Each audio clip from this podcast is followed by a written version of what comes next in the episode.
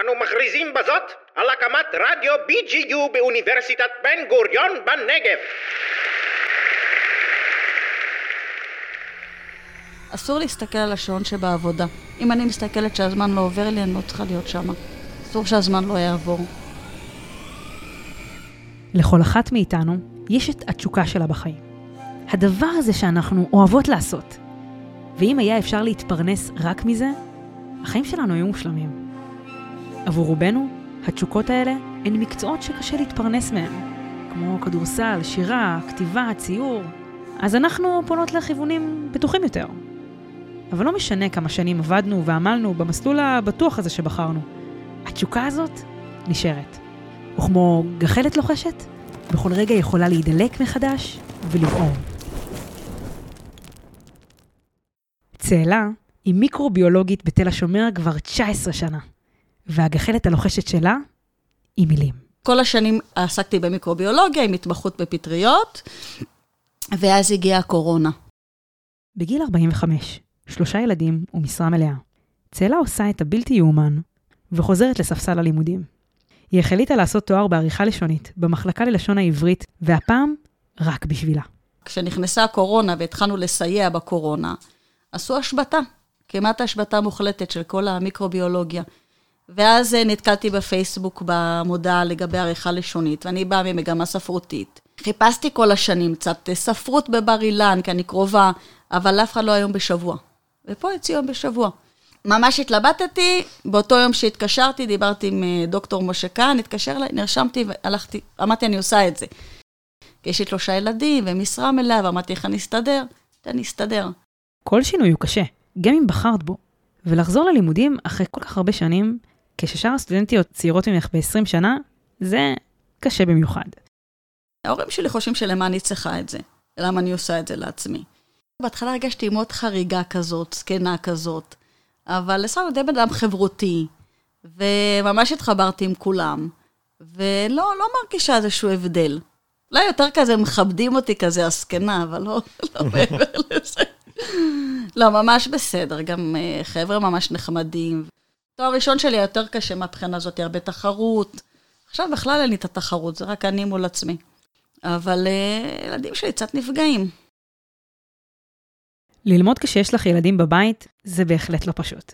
תמיד יש מישהו שרוצה תשומת לב, או צריך אותה, אבל זו גם הדוגמה הכי טובה שאנחנו יכולות לתת להם. בת הגדולה שלי היא בת 17 וחצי, והאמצעית בת 14 וחצי. לגדולה שלי יש תסמונת טורט. עברנו הרבה שנים אה, של אה, שהיא עברה דחייה חברתית, ועד שמצאו לה טיפול מתאים כנגד התיקים, זה גם לא במאה אחוז.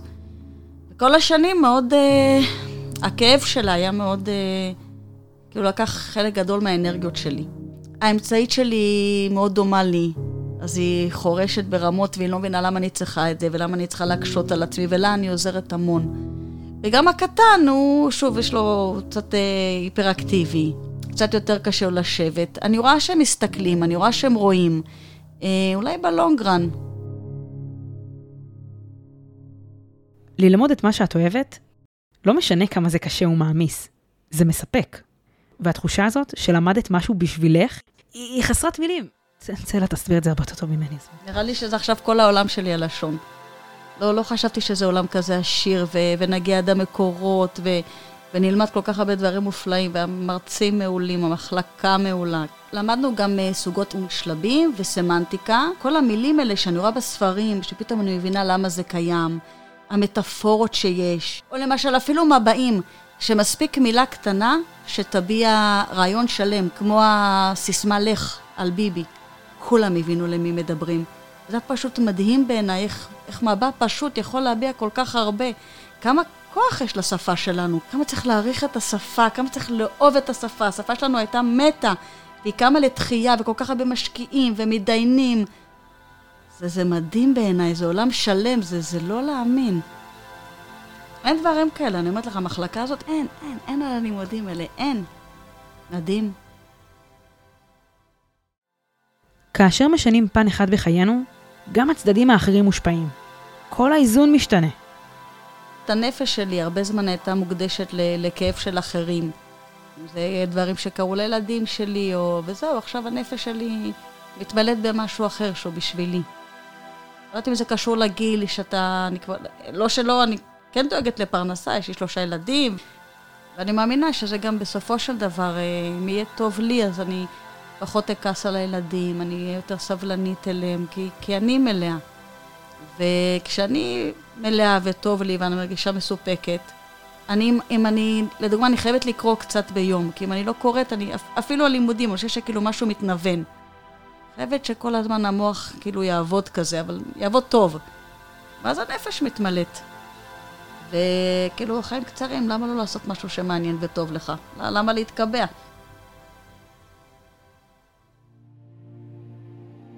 האומץ ללכת אחרי התשוקות שלנו הוא לא פשוט. הוא מלא בסיכונים, בשינויים ובעומס. אבל באותה מידה, מסוכן לא ללכת עם הלב שלנו, ולהילחם ברצונות הטבעיים שלנו. הגחלת הלוחשת שבתוך כל אחת מאיתנו יכולה להישאר מנומנמת ורגועה, והיא יכולה לחזור ולבעור בכל שלב, או שנדאג לה, קצת בכל הזדמנות, ופשוט נעשה את מה שאנחנו אוהבות. מי שסובל בעבודה הוא סובל כל החיים. מניסיון של זקנה, אני אומרת. תודה לצאלה גזית על הריאיון. תודה לצוות התוכנית אלי אוחיון, עדן אילון, אליחי נזרי ויעל מור חיים. תודה למנטורים כנרת לבבי ובוזי רביב על התמיכה. תודה שהאזנתם לרדיו BGU, אני שיראל שרף. להתראות.